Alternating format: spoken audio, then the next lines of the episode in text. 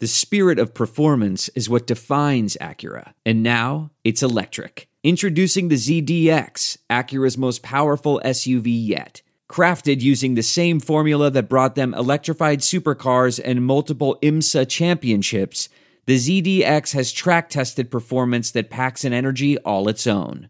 Unlock the energy and order yours at Acura.com. If you found $100 on the street, would you pick it up or would you keep on walking? Of course, you'd take the money.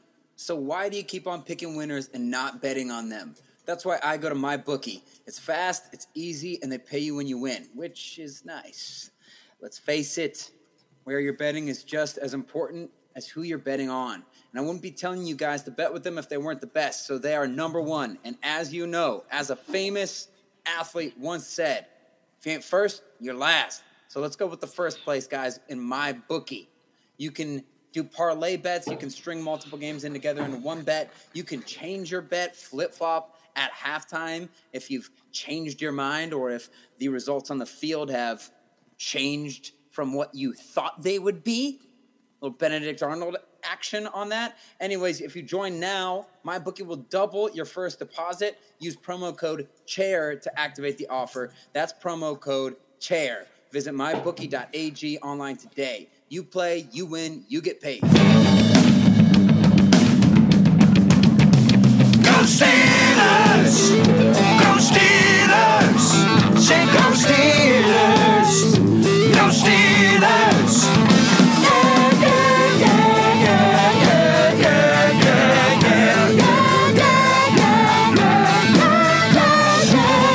In the wake of the Steelers' demise, there is a reflection of a half moon tantalizing the imagination. Less than 20% into the season, we sit in the dank recesses of our command centers. 55 inch Vizio in front of us in its glorious, spectacular Technicolor, Sonos soundbar blaring, contemplating the number 33 on the bottom of our cold bottle of Rolling Rock, wondering, projecting the Steelers' record for 2019 and then we are rewarded with our patience with an incredible 27 to 3 drubbing of the lowly, lowly, lowly Cincinnati Bengals. Welcome to the Steelers Outpost Podcast, a proud member of the Armchair All Americans Network. It's October 2nd, 2019. This is Tom from the Washington, D.C. Outpost. Nick joins me from the Houston Outpost. Nick, this was one of those games you wish would never end. It was as if magic fairy dust was sprinkled on everybody on the Steelers team, and everybody, try as they might, could not blow this game. We got them! We won a game! The pressure is off, ladies and gentlemen. The Steelers Super Bowl hunt is back on. I'm calling it now. Uh, as Ron Burgundy's friend once said, I think it was Vince Mantooth, when referring to, I believe, Luke Wilson's character of the Channel 3 news team, which of course is the Cincinnati Bengals in real life. Those dirtbags have been in third place for 10 years running. And if by third place, I'm in fourth place now that the Browns are actually good.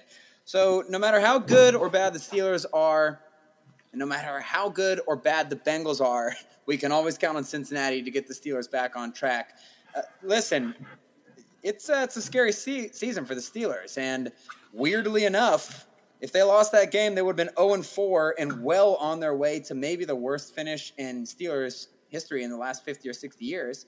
It's not exactly like they're out of the red yet, but instead they get out with a convincing win, a win that fans shouldn't only be happy about because it's just a win. A win is nice, but it was convincing. And, and I know the Bengals suck, and we're going to talk about that because they really do suck, maybe even worse than we thought they did. But it's not like this was a dogfight. The Steelers played very well. And the Steelers fans should be happy with the way they played and, and be a little bit encouraged for what's going to happen coming up in this season. But instead of being 0 4, they're literally one game out of first place in the AFC North with the Baltimore Ravens coming to town next week. So, you know, with a loss, we could see the Steelers going back into the doldrum Steelers nation. But with a win, uh, man, how quickly the tides turn. Yeah, you could look at it in uh, sort of you could be depressed by the fact that oh crap it's only the, the Bengals and they were horrible But if you don't win this, you can't win anything else. I mean, let's face it, took care of business during this game and racked up. Uh, I, am sure we'll, we'll find a lot of obscure statistics that will uh, where we hit some records. As a matter of fact, what was it? So Mike Tomlin was 14 and two coming into this game on Monday Night Football, six and zero oh at home, and the Steelers won 17 straight games before last night. That was my primary objective that we don't break that streak. Yeah, the Steelers are better at home under the lights at Heinz. And I know that's one of those I don't even know if you can call it like a mercurial stat. It's just one of those things where oh, if you buy it, okay, but maybe that's more circum- like coincidental than anything else. You know, a team is a team. That's not true, man. The Steelers play very well at night at Heinz Field, and so many of their big signature wins over the last few years, and really over Tomlin's tenure especially, they've come at nighttime at Heinz, and they do seem to get up for those big games. Uh, just like the way that they don't get up for the one o'clock games that don't matter, seemingly. But yeah, I guess a little night game at Heinz was what they needed to get back on track. You sort of hope that the momentum from that the fandom Steeler Steeler Nation is going to carry over to next week. I mean, it's such an advantage, yeah. having back to back home games against AFC North opponents. I mean, I think it will because it's like early enough in the season where the Steelers team and the fans, we can all trick ourselves into thinking that maybe the Steelers are back in playoff contention. And and I don't want to go that far, but I also, you know, want to point out that hey, they looked good last night. I mean, I'm not saying they're going to win the Super Bowl, but they there's there's definitely some potential on this team. Like we said, since the whole offseason, it's an awesome stacked roster. Now you lose a superstar player who happens to be your quarterback, like Ben Roethlisberger, that's just gonna. The, it's the most important position on the field. We the game is generated to weight that position, you know, more importantly than any of the other ones. So yeah, it's gonna change the entire outlook of your season. But besides that, the roster has good players on it, top to bottom. And we're going to get into some of the performances of the running backs of this spectacular defensive line that has really been playing excellent the whole season at least after the New England game. Devin Bush with the coming out party. But uh, what you were saying about the Ravens coming to Heinz next week, I think that if you win that game, and mind you, the, the Ravens have just gotten blown out two weeks in a row. They lost by a ton to Cleveland, and they sort of made it close at the end against the Chiefs, but it really wasn't that close. I mean, the Steelers won't be favored in this game, but it's not outrageous to say they could win it. And if they can get something going early, that stadium is going to be absolutely rocking. So, why don't we go through? I'm just curious. I mean, it, it felt good to beat up on the on the on the Bengals, but and we saw some guys that we've seen some spark from before, like Tuitt explode. I mean, eight sacks. I kind of like to start on the defensive side of the ball. It was so dominating, but it makes you. It just makes you wonder whether we can project any success going into the future because yeah. of what uh, uh, we were facing on the offensive line. So I think that there are, you know, we've already talked a little bit about the sort of social kind of aspects of the game, you know, the narrative aspects, the fact that the Steelers won. They crushed a team that was very bad. So, yeah, that has to be taken into account. But the Steelers have played down to those teams in the past. And that's why I'm saying the fact that they dominated so thoroughly as the game went on, that's encouraging. That's much better than getting in a dogfight with the Bengals. So we talked about that. Now, if we're moving towards what actually transpired on the field, there's there's a couple themes, but there's two main ones that jump out to me. Number one on defense, like you said, the performance of the defensive line. I mean, they've been awesome all year, but eight sacks on Andy Dalton last night that offensive line is absolutely putrid. But it's not like they got two, three, four sacks. These they got eight sacks and multiple hits and just totally dominated the entire game. So that's the first kind of theme I think about. Uh, everyone got in on the action. Cam Hayward, we had a scare early in the game when it seemed like he bruised a quad or something like that, but he came right back in to get another sack. Tuitt is continuing this breakout season late in his career. I mean, I think we're getting to the point where we can really qualify it as a breakout season for Tuitt. I don't know how much is just that he's staying healthy, but he's absolutely killing it. Hargrave killing it. Alualu got a sack. Bud Dupree had the best play of his whole career, bull rushing that tackle and forcing the strip fumble, which TJ Watt recovered. Of course, TJ Watt has a uh, another sack of his own, and yep, Cincinnati, terrible offensive line, but uh, that's what you're supposed to do to them. Uh, the Steelers' defensive front was totally dominant, and Cincinnati never really stood a chance because of that. You know, one name you didn't mention because I guess it's just assumed that Cam Hayward, you know, captain. I said in the is- beginning.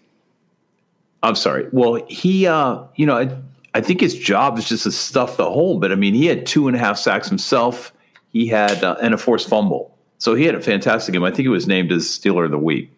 By the way, and these guys, Cam and Watt, when they weren't getting sacks, they were collapsing the pocket and they were driving their guys back into Andy Dalton. And basically, um, Chris Sims has a great uh, thing that he uses to describe that play for defensive linemen. Stats can't always track their domination. He has it's called the I'll let you fill in the blanks, but it's the F the play up stat where maybe Cam Hayward doesn't make the tackle, but he pushes two guys back into the lap of Andy Dalton, which forces Andy Dalton to bail to the left a little bit, and then Bud Dupree gets the sack. And and that that doesn't get shown on the stat sheet for Cam Hayward, but Cam did it, Tuitt did it, Hargrave did it. Every single player, Watt did it. Everybody did that on the defensive line. So it was thorough dominance from top to bottom, and that's what we said when the year started. Is that the Steelers, yes, they lost Brown. It was going to be a big deal. We didn't realize it would be as uh, gargantuan of a deal as it was in that first week against the Patriots. And, and now we'll never really know because without Ben being there, it's,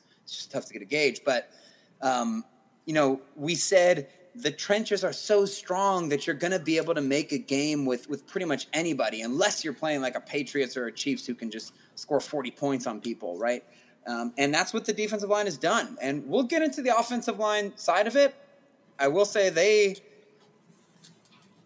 there's some worrisome things with that offensive line, but overall they still got a lot of talent and a lot of experience. And and really the Steelers controlled the line of scrimmage in this game, uh, particularly on that defensive side, and that's how they ended up really dominating. That's where it really came from. and I think the other theme is the creativity on offense. We didn't think. Do you remember the scene in Animal House when they're sitting in the room about ready to go on double secret probation?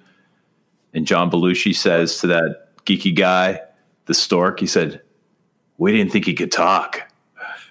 That's right. I didn't think I didn't think Fichtner had any kind of creativity in him, but man, jet sweep and the wildcat, it was and the the great thing about this is it was designed for the players he has.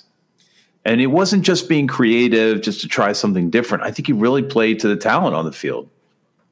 He did. So the Wildcat thing, that's just so unexpected. We've seen the Steelers run a Wildcat play here or there.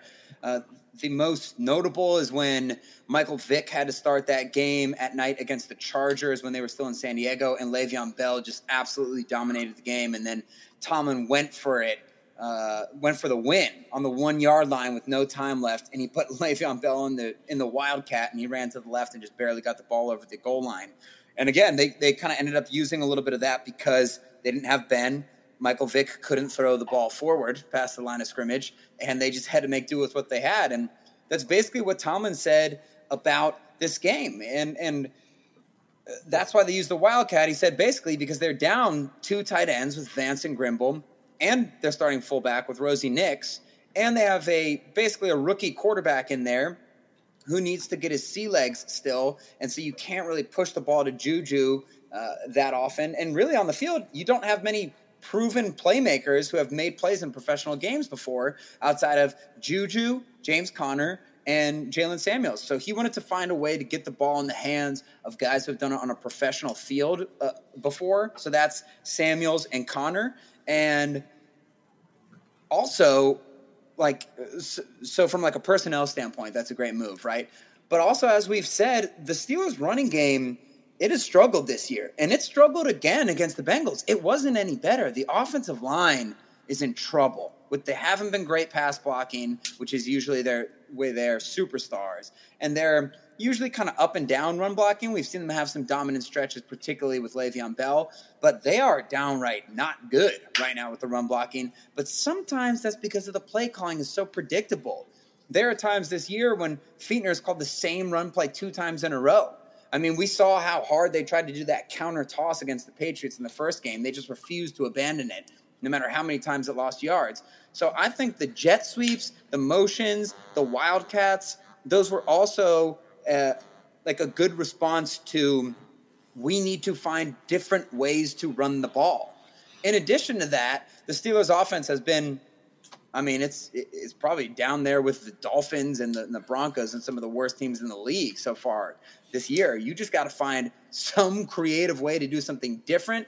And the Steelers have never run the Wildcat or those jet sweeps to like any extent at all. So on top of that, Cincinnati wasn't prepared for it. Was I surprised that it worked as well and as often as it did? Yeah, I was kind of shocked. After they did the first two, I thought, great, it's worked. Fichtner's just going to do this the whole game and he's never going to give up on it and they're going to catch on to it. Well, they never caught on to it. So if if they don't stop it, you run it until they stop it. You make them stop it. They never did. He did a good job with all of that. My prediction is that we're going to go to the wing T in week five. Yes, the option offense.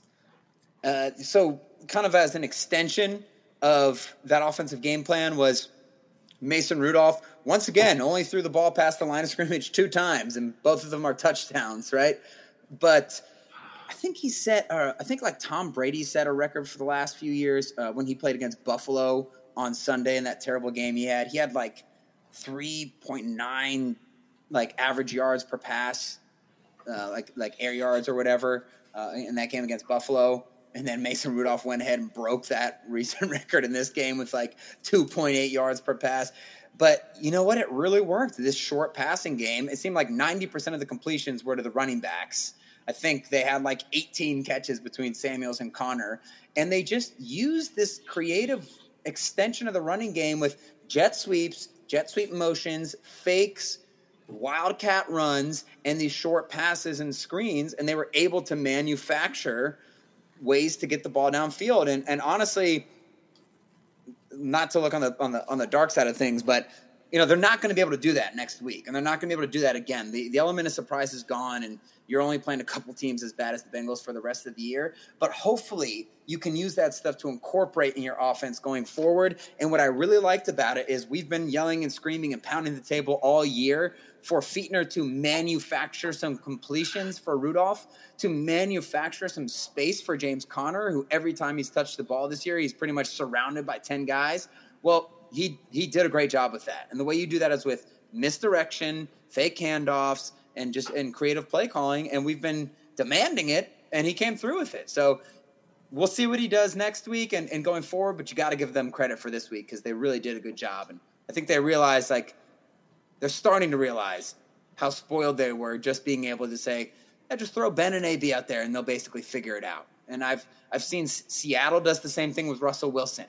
Uh, Green Bay has done the same thing with Aaron Rodgers. Uh, Deshaun Watson in Houston, Carson Wentz, these quarterbacks who can create, I think the coordinators get a little bit lazy, and hopefully the Steelers are now being able to figure out the other side of that. You know, it's incredible the influence this podcast has, not only on fandom, but also on the Steelers themselves. Well, credit to the Steelers for for recognizing that. I mean, we have no idea what's going on inside the locker room and the coaches' meetings, but de- I mean, this, this is what I really appreciated about that game. The change in the game plan was so stark. They obviously they've obviously had a wake up call. Like we gotta, you know, we had to play within Mason Rudolph's boundaries.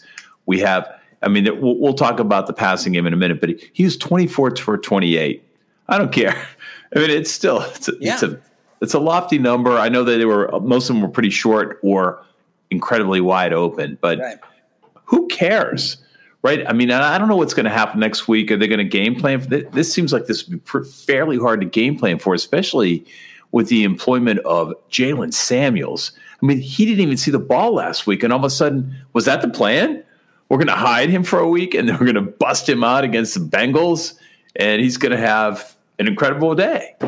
You're half joking, but at the same time, Randy Fichtner said earlier in the week that he kind of blamed Mason Rudolph for some of the struggles of not being able to get the ball down the field last week because he got a lot of questions about it, rightfully so, after that 49ers game when they didn't try to throw the ball past the line of scrimmage.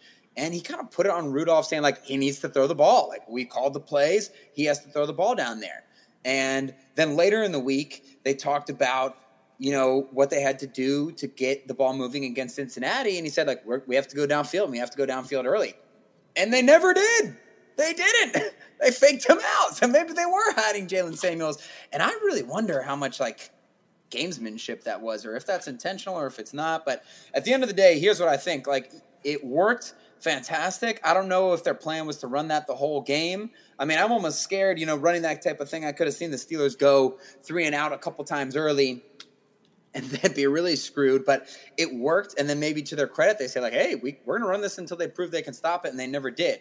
Now, uh, we'll get into Mason Rudolph in just a second here, but they will have to throw the ball downfield, like eventually. Some plays need to be made down the field, right? But um, you know what? It worked. The element of surprise worked. And just the fact that, like I said, we haven't seen the Steelers manufacture a lot of com- uh, completions uh, for their players over the past few years. And especially go back and watch the 49ers game, you guys. And we talked about it before the game and after the game. So much of what the 49ers do is everything they do is based off their run game. You heard Eric Davis talk about that. They do a lot of run plays and they run them the exact same way as the play action version of it. So they run a run play a couple times, and what they do is they set it up so they can run it later in the game. Or and then they also set up these plays with a particular run that they like over the course of a season. And then they develop a, a play action pass where, like, let's say you're running a power to the right side of the line, where basically like you're handing it to the running back and he's going to go in between, you know, the tackle and the in the guard, and um, you design the exact same play where the quarterback goes back and fakes the handoff to him and just kind of pulls up, steps up in the pocket, and then delivers a strike downfield. Okay, that's one counter. Another counter is this time you fake it, but the quarterback bootlegs out to the opposite side and runs a waggle and then throws something to somebody on a cross. Like there's a million different ways you can build these things off of each other to make them look like your bread and butter that the other team has been preparing for for weeks, and then you hit them with the back door. So I think that um, hopefully that's the start of what the Steelers are doing. And I agree, it was it was funky. I'm sort of surprised it worked as well as it did for the course of the whole game, but they really executed very well, and they were smart to say nobody's made plays this year. It's hard to get the ball to Washington and Diontae and Juju downfield because Mason's new at this and our line is in flux. Let's find a way to get the ball to Jaylen and and and uh, JC. Again, I'd say who cares how we get it done, right? I mean, the, we'll, oh, talk yeah. about Juju in a second, but if you look at the passing statistics, and I, I mentioned 24 for 28 for 229 yards, but what's really interesting, I'm looking at the comparison of Mason's passing to Andy Dalton. The average depth of target, whether the ball was, whether the pass was completed or not, is five and a half yards for Dalton, 3.3 yards for Mason Rudolph. And if you look at air yards completed per pass attempt, Dalton had two and a half, but Mason Rudolph's average air yards, 2.2 yards. I mean, this feels like when we we would get eviscerated by the Patriots. This right. is all this is all that Tom Brady did. I always wonder why don't we do what they're doing? That seems to be that seems to work. right? So they play with it. They do. They set these plays up. And the Steelers need to learn how to do that. And that's what I was just talking about. What, what were you going with? You were saying right there? No, I'm just saying. I, I, I just give credit to Fichtner and whomever is making these decisions yeah. that we played within our talent. Um, I'm re- I would really like to see James Washington break out, but that's not our goal. Our goal is to win the game and to be effective. And they play within what I mean. Maybe this is a, a matter of Mason Rudolph just getting a rhythm and that's fine if there are a bunch of 2.2 yard completions. Let by the way, yards after completion, Andy Dalton 80, yards after completion for Mason Rudolph 167. So he was finding guys not only open or he's making the completion, but guys were open enough to, you know, yards after to accomplish some yards after catch. Yeah, for sure. And and Fichtner and Butler have deserved all of the crap they've gotten this season. I think that their players have not played well and they can't get an excuse, but I really do think far and away the coordinators and the head coach uh, have been the biggest culprits in the season's uh, failures so far. Other people are big culprits too. Don't get me wrong, but their their lack of strategy has been disgusting. So we got to give them credit for this game. But I really want to see what it, can you do it twice? Can you do it twice in a row? So Um, again, not to look on the dark side. This was awesome. We're giving them all the credit. Let's see what you can build off of that. Can you build an offense now instead of just being able to rely on you know Hall of Fame skill position players and being able to roll them out there and, and watch what they do? Do you want speaking of skill position players? You want to get into the positional grades? Well, not really. May we? talking about? Sure. Sure. So James Conner, 10 attempts for. Oh, Go ahead. I'm let's sorry. start- Let's start with a little bit more with Mason. I know we just kind of been talking about him a little bit, but sort of He looked fantastic in the post game interview, by the way. clean cut, ready to ready to talk. Could you picture him in 1965 having a having a Winston during the post game interview? Oh yeah, yeah He could be like the Marlboro man, Nobody can say that word. Marlboro. Marlboro, Marlboro. Marlboro. pell mell. Whatever. Either way. Okay, so here's my thing on Mason. Mason was good. He was poised. He looked more comfortable than he did against the 49ers. It's understandable, man. You got to understand that was his first start on the road. I think very few quarterbacks have ever won their first start on the road. Also on the West Coast, which is extra difficult. And he looked noticeably nervous against the Niners. And I was really surprised because I thought he looked very comfortable when they played the Seahawks. So I didn't expect that. He looked a lot more comfortable against the Bengals at Heinz. He made a couple plays when he had to. That little nice scramble where he threw it to ja- uh, to uh, Vannett, Nick Vannett, the new tight end. It's Nick, right? Right, Nick? Yeah, that should be easy for me. But yeah, and Vannett, nice catch on that one. But he made a couple little plays where he moved his feet and moved the chains a couple times. They were still pretty bad on third down. I don't know what the stats ended up being. It was pretty brutal in the first half, if I remember correctly. But made a couple plays when he needed to make them, and ran the offense. Hit those little short passes, protected the ball, did not turn it over, which is kind of critical at this juncture of his career. And uh, yeah, I think he was fine. And I uh, once again, I want to give him credit for that, and I just want to see him build on it. I don't. I, I'm not underwhelmed at all with how he played. I think it's appropriate for the guy's second game. There's not really this proven commodity or proven system he's getting thrown into on offense. If the Steelers still had Brown, and I'm sorry, you guys, that that's it. We're still in the beginning of the season. Uh, like that's still a big part of what's happened to the Steelers. Um, if they still had him, maybe I'd expect some more downfield shots because if Brown's on the field, defenses play you way differently and more things are going to be open. But right now, defenses aren't scared of the of, of the Steelers, and so he's kind of working with what he has. And I just uh, think he played a good game. We do need to see him start to make some plays over the course of the next few weeks. And if he doesn't make a couple big plays against the Ravens, pushing the ball downfield, then they're not going to win. No chance. You mentioned Vannett, and I was thinking of a particular play. What what I want to mention, and you were breaking up a little bit, but he did dance a few on a few plays. I mean, he looked very Ben like, kind of pirouetting through the mayhem that is the backfield, and made a couple plays. So I did appreciate he just has a calm about him, at least so far, that um, bodes well. Maybe more Brady like than Ben like, perhaps. People forget how fast uh, Ben was, relatively speaking, when he was a younger man. You know, he eventually turned into the to the to the rock slider, just kind of sliding around like a big, uh, like the Pillsbury Dough Man, Pil- Pillsbury Dough Man, or like the Jet Puff State Puff Marshmallow guy, but with with uh, with some agility. He's like it was weird that the Steelers had Jerome Bettis and Ben Roethlisberger, the two most graceful big men that you've ever seen. But when Ben was young and a little bit lankier, he was uh, pretty fast moving around back there. But uh, yeah, I agree. Mason did a good job. So running backs, eh, there was a star of the show. I thought that there was almost nowhere for them to run. I felt so good for James Conner scoring that touchdown. You can see how frustrated he is, and he's such a good, high character guy that he does not let that leak over to the rest of the team. But you could see the emotion just pouring out of him and how hard he runs for every yard. He's averaging like two point yard, two point eight yards a carry this year or something like that. So that's pretty embarrassing, man. I mean, he's got a he's a pretty famous player just because of his story, and then for taking over for Le'Veon Bell, obviously high profile situations.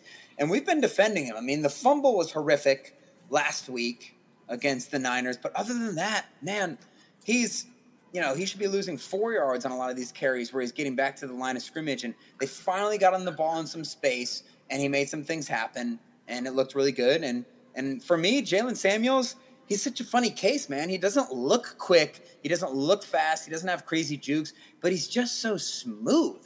And he just kind of makes these economical cuts and knows how to get yards. And I love seeing him more involved. And maybe he can really occupy that James White role that, that James White does for the Patriots. You see how uh, just for certain games it seems like James White just dominates for them. And maybe that's where Jaylen Samuels can go because he really displays a similar skill set of being able to run inside the tackles, outside the tackles, and catching the ball and playing quarterback.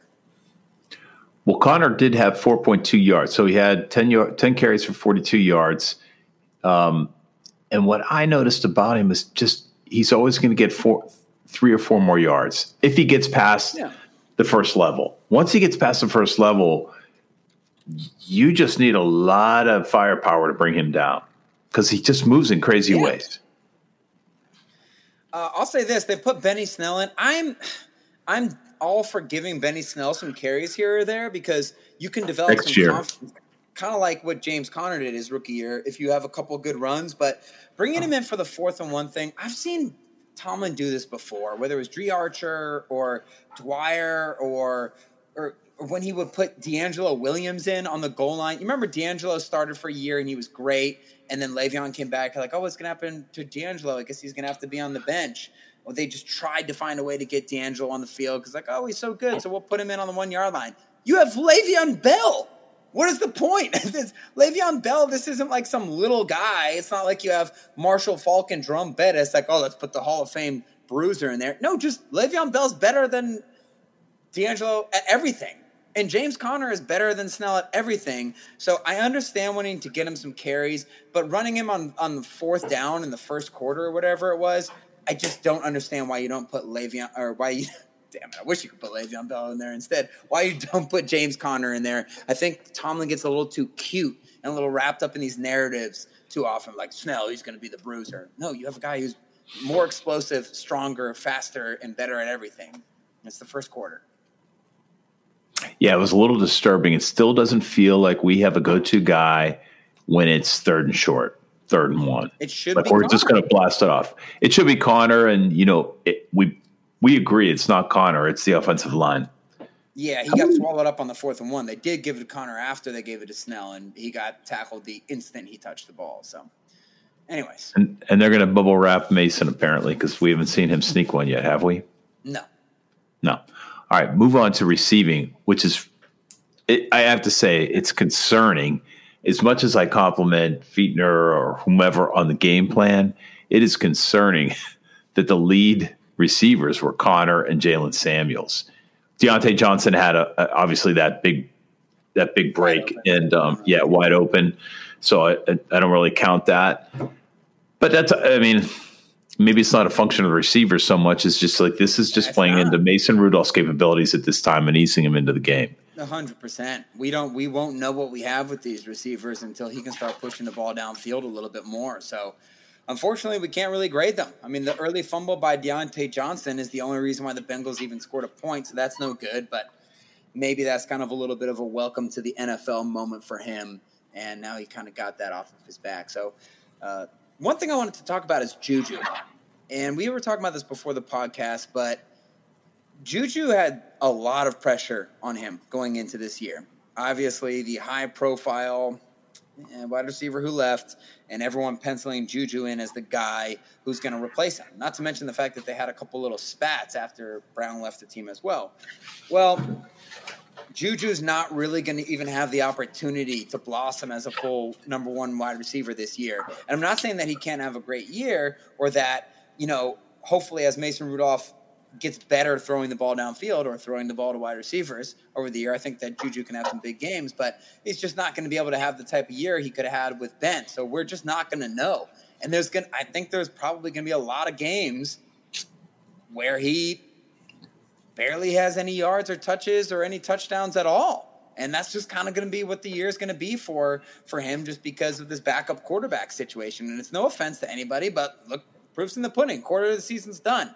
Does he even have a touchdown yet? He just barely got over 100 yards for the whole season. So I give him credit for keeping the morale up because he is the Prince of Pittsburgh. I mean, this guy can do no wrong and there's a lot of pressure on him. And I imagine it sucks to be psyched that you're gonna. He was already like a household name, getting these huge commercials, and everyone was ready to insert him as the next big Pittsburgh wide receiver. And the numbers just are not going to be there this year. And so far, he has done a great job of supporting his teammates and keeping that crazy, positive juju energy that's so infectious, celebrating with his teammates. He was mic'd up, so he knows that the camera's on him. He's always very good with that. And I applaud him for keeping his head in the game that way. And it's something to watch for the whole season. Hopefully, he can keep that positivity up because I feel for him. It, it, would be frustrating if I were him, you know, not getting the ball like that. And we know not everybody would react like that. Yep. What do you, what do you mean by? What do I mean by that? So the question is: Is this playing perfectly into uh, Juju's fourth? It'll be fourth year next year, contract year. Yeah, contract year. He's a second round pick. So, So, so the strategy, and I again give credit to Tomlin for right. keeping his yardage down, and we're going to lock him up. that's right. That's it. it's brilliant. Okay, we got to. Hey, what do you think about Nick Vannett? Two catches, two targets, two catches, 28 yards, a long of 28. That was a really cool play, play when um, Mason in that comeback. I mean, he just sort of Right. laid it out there. Yeah, man. I- played it perfectly. And I was watching, I think Vannett can block. You know, he just looked pretty natural in there. And uh, it's pretty amazing how a guy can pick up the game so quickly, just dropping in a new team and having to adopt a new vernacular. Yeah, well, and he's not a great blocker by any means, but hopefully he can be a Jesse James type of guy who makes a, a bit more, uh, a few more plays down the field than Jesse did while he was there. I know a lot of people were upset about trading for him because he is in a contract year. Basically, the, the Steelers have to sign him in, in open free agency after the year ends. So I understand the concern there, but to trade him for a fifth round pick, uh, well, he sort of traded him for Josh Dobbs and a fifth round pick, if you kind of go through the math there. I don't mind that. I'm sorry because the guy's 26 years old.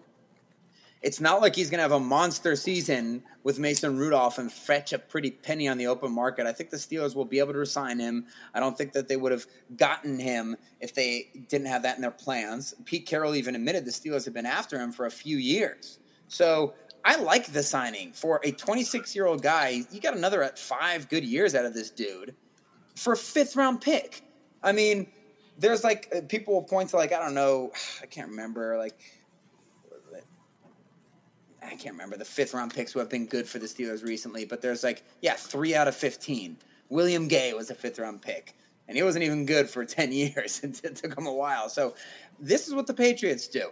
They trade these mid round picks for proven guys who, and you need some depth at the tight end position. You can't just roll into the season with one tight end. You have to have two. And especially when your first tight end is Vance McDonald, who can't play a full season. We know that. So I actually like the addition of him. We hadn't had a chance to talk about it on the podcast, and I don't mind giving the fifth round pick. And for anybody out there saying, like, you know, I could see the other argument being, oh, you can package that fifth round pick and and and find a way to to trade up in the draft. Um, I don't I don't really think that's going to get you the trade up like you want. That fifth round pick is usually thrown in with a second round pick or whatever it may be, you know, um, to get somebody. So I like the idea of getting a, a role player who's going to be on the team. Gentlemen, remember the days of yore when you would hear the lofty words. Gentlemen, start your engines, and upon ignition, the engine would roar and you would leap to your performance. Do you want to get back to those days? Do you want to increase your performance to get that extra confidence in bed? Well, listen up. BlueChew.com. Blue like the color blue. Not depressing blue, but blue. You know what I'm talking about. Blue Chew brings you the first chewable with the same FDA approved active ingredients as Viagra and Cialis. It's the Italian pronunciation. So you know how it works. You can take them anytime, day or night, on a full stomach empty stomach, vomiting in the back back seat of the Uber. And since they're chewable, they may work up to twice as fast as a pill, so you can be ready whenever an opportunity arises. And I know with our audience, that opportunity presents itself quite often. If you could benefit from extra function and more confidence where it counts, Blue Chew is the fast and easy way to enhance your performance. Most gentlemen talk a good game, but Blue Chew helps you follow through. Blue Chew is prescribed online and shipped straight to your door in a discreet package. So, no in person doctor's visit, no waiting at a pharmacy, and best of all, no more awkwardness. Blue Chew is made in the good old US of A, and since Blue Chew prepares and ships direct, they're cheaper than a pharmacy. And right now, we've got a special deal for our listeners. Visit BlueChew.com and get your first shipment free when you use our special promo code, co armchair. Just pay $5 for shipping. Again, that's Blue Chew. You know how to spell blue, people. Blue Chew is the better, cheaper, faster choice, and we thank them for sponsoring this podcast. So, do you want to hear who the fifth round picks have been? Give it to me. Okay, so Zach Gentry, Marcus Allen, Jaylen Samuels, Brian Allen, the Outlaw, Jesse James, That was a good one. Shaquille Richardson, who I never really understood, and I'm just trying to look through this list to see if anybody really stands out. Steven Stevenson Sylvester, yeah, Anyways, you get the point. and Billy Gay. Uh, big play, Billy Gay. Hey, I gotta unfortunately, I gotta get kind of moving here. So I didn't, I lost track of time celebrating the Steelers win. So you want to hop over to? We already talked about the coordinators. I think we talked about the defensive line already. They were spectacular. The one guy we haven't talked about was Devin Bush. We're four games in. He leads all rookies in tackles. He's top ten in the NFL in total tackles, regardless of what year player you are. And last night, he actually looked like he was really processing and making plays the way we saw him making the preseason a little bit. And then, of course, at Michigan. And that is very encouraging if he's already starting to turn around. I think he already has almost as many or more snaps in his rookie year than Shazier had his entire rookie year. So hmm. he is on the fast track. So here's the only comment I have about the defense. And I was highly critical of Mark Barron because the camera seemed to catch him at the worst time. It's sort of like when the president gets caught in a photograph and he just has making a face, but he always seemed to be lollygagging and not moving quickly. But uh, the statistics say a little something different. Mean, he had 11 tackles, one tackle for loss, nothing spectacular, but you know, I, I would like to know what the jury says on Mark Barron at the end of the day. He has not been good. Man, I don't think he was that great. He, I mean, he had the interception, having the 11 tackles. You got to give him credit for that. He has been able to string out some running backs a little bit better sideline to sideline when you'd see Vince and Bostic, you know, just get ran around in those situations. So, from that standpoint, it's a little bit of an improvement. But he, for a guy who got drafted in like the top 10 as a safety, this guy cannot cover. And the lollygagging thing, I don't think it's just the presidential picture syndrome. It's real. I mean, the guy, it, it's it's been a it was kind of a questionable signing to begin with. I know from a lot of people. I guess we liked it because it gives you a little bit more versatility, and you can't get much worse than Bostic was. Uh, but I think you kind of just have a different uh, type of Bostic this year with with Barron, and, and he wasn't that great. But uh, Joe Haden drops another interception. That's brutal. That's just what the Steelers do. Hmm. Minkah Patrick didn't hear too much from him, but the secondary was pretty decent. Cameron Sutton had another breakup. I think he needs a bigger piece of the pie, and I wonder if he's going to challenge Mike Hilton for that for that corner spot eventually in the nickel. Yeah, I, I mean, I agree with you. I mean, the, the defense there's there's really not a whole lot to to criticize. Auden Tate had one reception of 23 yards, and other than that, nothing really went further than 15 yards. Worst case. That's how you do it. And just the Devin Bush emergence, I wouldn't call it like a, a giant breakout game like we saw from James Harrison with like the, the six touchdowns against Baltimore that he had all those years ago. But it was noticeable how much better he played and how much more comfortable he looked. I think he leads the league in recovered fumbles or something like that with like four already. Three or four already. It's been four games. So just having a nose for the ball, we know he'll have that. Um, you know, when when Watt was a rookie, that was sort of his calling card was, hey, he's not beating his man one on one, but he's just always around the ball. And that was more than you could say for Bud or Jarvis or these other guys. Well, Bush has got that as well, except for to an even greater extent because he shows these athletic flashes of being able to get around guys that even TJ, you know, a bottom of the first round type guy didn't have. But just the same type of thing where it's like maybe he's not processing enough to blow out plays in the backfield or make interceptions, at least in the first four, it's only four games into his career. But he's still around the ball making tackles every single time because he's so athletic and he can get there. So it's been a very encouraging start for him already. I mean, we're only four games in, and Steelers got to win.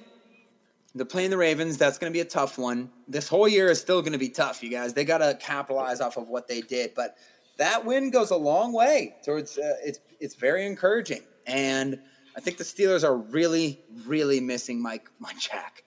The reason why they're so bad right now, they're missing the guys who they lost. Ben, AB, and Mike Munchak. It really shows up.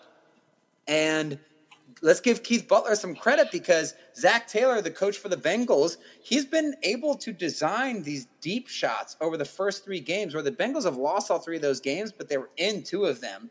And they were completing all these long balls to John Ross, who everyone thought was a bust. He broke the all time record for 40 yard dash time and just didn't do anything his first few years in the league. And now he's been a deep threat all year.